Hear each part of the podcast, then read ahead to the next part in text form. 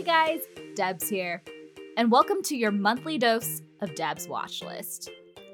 Super sorry that this episode came out a little bit later than usual. I actually had wanted to record and release this episode by the last week of June, but life got in the way, so sorry for the delay. Anyways, I'm super excited for today's episode because it's going to be another round of Deb's Recs.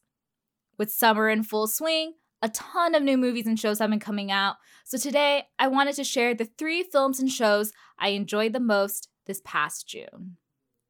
First up, Mare of Easttown. So you've probably already heard of the show because this was the show that everybody was talking about during its run. Mare of Easttown is a limited crime drama series from HBO, and it's actually one of their most successful shows to date. In fact, this series achieved the rare feat of increasing viewership with every single episode.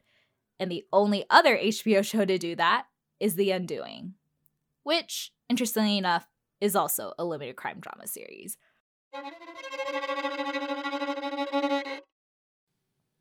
So, what is the show about? Well, it's about Mare, a small town detective who is determined to solve the grisly murder of a teenage mom.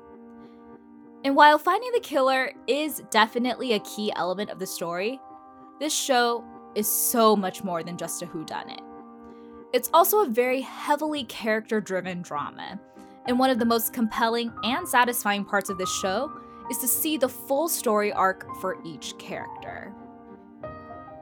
So maybe that's why the show is called Mare of Easttown and not something like The Undoing or The Murder. Because this show isn't simply about cracking a murder case, it's also about everyday life in a small town and how one significant tragic event can change an entire community. So I loved Mare of Easttown. I actually binged all the episodes right before the season finale because it was just so gripping. There was never a dull moment, and in terms of the murder case, the identity of the killer was truly surprising. Usually, when you watch these kind of mystery crime shows, they always promote and market it as like, oh, mind blowing with a lot of plot twists and turns that you didn't see coming. But honestly, for most shows in this genre, after you've seen enough, you kind of know where things are headed. But not with Mare of Easttown.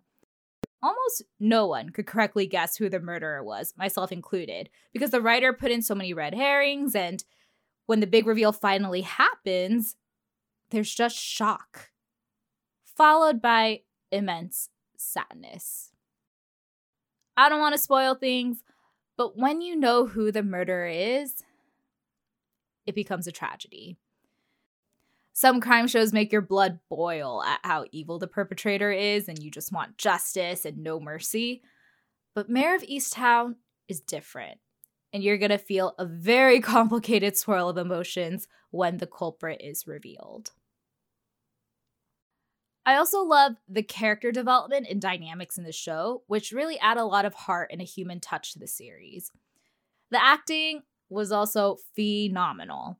Kate Winslet as Mare was incredible, and I think she should get every award possible for her performance. I mean, she even mastered the Delco accent.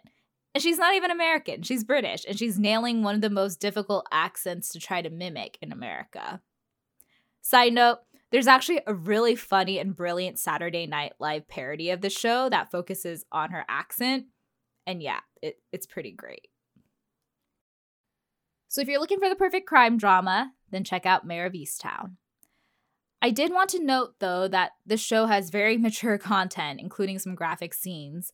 And I know I've had a few listeners reach out saying they were caught a bit off guard by some of the graphic content in my previous recommendations. So here's your heads up. But hopefully that doesn't stop you from checking out the show. It's actually a lot more tame than HBO's other shows. So yeah, hopefully you can check it out on HBO Max. My next recommendation is In the Heights. So, this is a movie that was originally supposed to come out last summer, but because of the pandemic, its premiere was delayed to June of this year. And I was super excited to watch it because it's a musical. And I love musicals. but I was also particularly excited for In the Heights because it's an adaptation of a Broadway show of the same name written by Lin Manuel Miranda, the creative genius behind Hamilton. Also, the movie is directed by John Chu, who did a great job directing Crazy Rich Asians. So, with these two great talents working together on a genre that I love, I was already sold on watching In the Heights before it even premiered. And the movie definitely did not disappoint. In fact, it surpassed all my expectations, and it's probably one of my most favorite movies this year thus far. The film is set in Washington Heights, New York, and it tells the story of young men and women who are trying to find their life's direction against a background of great change and turmoil within their community and the world at large. Most of the story is told through the eyes of Usnavi, a bodega owner who is debating whether to stay in Washington Heights or to move to the Dominican Republic to take on his late father's business. Through very vibrant music and dance, the movie explores many themes like family, love, and identity, especially what it's like to be a member of the Latinx community in the US. In fact, parts of this movie were intentionally modified from the original musical to reflect the more contemporary issues that this demographic faces, such as immigration policies. This movie was so much fun to watch, and it definitely leaves you feeling happy, refreshed, and inspired. I was slightly disappointed that I couldn't watch this movie in theaters because it was definitely one that was made to be seen on the big screen. The epic musical numbers, there was actually one that featured synchronized swimming and 500 extras. All of those would have been so amazing to watch on the big screen and with surround sound in theaters. So hopefully, when the pandemic is truly over, I'll have the chance to see it in theaters. So if you're looking for something that is refreshing during the summer heat, something entertaining and that's suitable for the whole family to watch, check out In the Heights at your local theater, or if you're in the US, it's also available on HBO Max. And last but not least, you guessed it, a Korean drama. My final recommendation is the K drama Mine. Mine is a very suspenseful drama about two women who marry into a wealthy family that is riddled with scandalous secrets. The drama actually opens with a murder that happens on the family estate, but we actually don't know who the victim or the perpetrator is until the final few episodes of the show. So, unlike many other dramas where a murder happens, you at least know who the victim is from the get go. But in mine, you're kept guessing as to who is the killer and who is the victim. And it gets super tricky real fast because you soon realize that everyone has a reason to kill or be killed. Everyone is suspicious, from the two female protagonists themselves to their husbands, in laws, babysitters, and even the maidservants.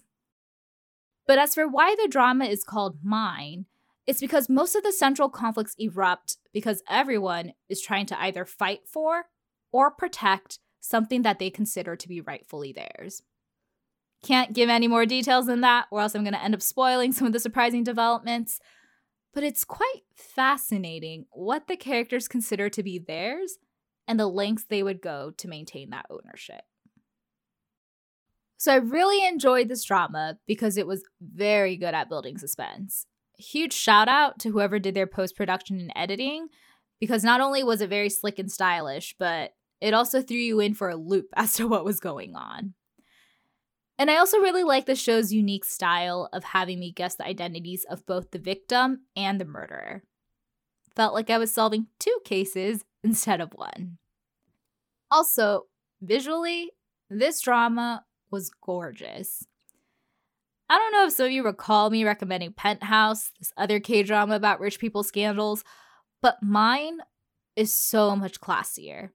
Like in Penthouse, sure, some of the clothes and furnishings were probably expensive, but they also looked really gaudy. But for mine, everything's like a work of fine art. Every single outfit was stunning, and the mansions were also elegant and sophisticated. Actually, more similar in style to the house in the film Parasite, but much bigger and grander. So, if you're interested in some suspenseful, wealthy family intrigue with gorgeous visuals, check out mine on Netflix. And that's a wrap for this episode. Do you guys have any recommendations on what to watch next? Let me know by connecting with me on social. You can find me on Instagram at the handle Debs underscore speaking or at my blog, debswatchlist.com. Thanks for tuning in, and I'll talk to you guys next time. Bye.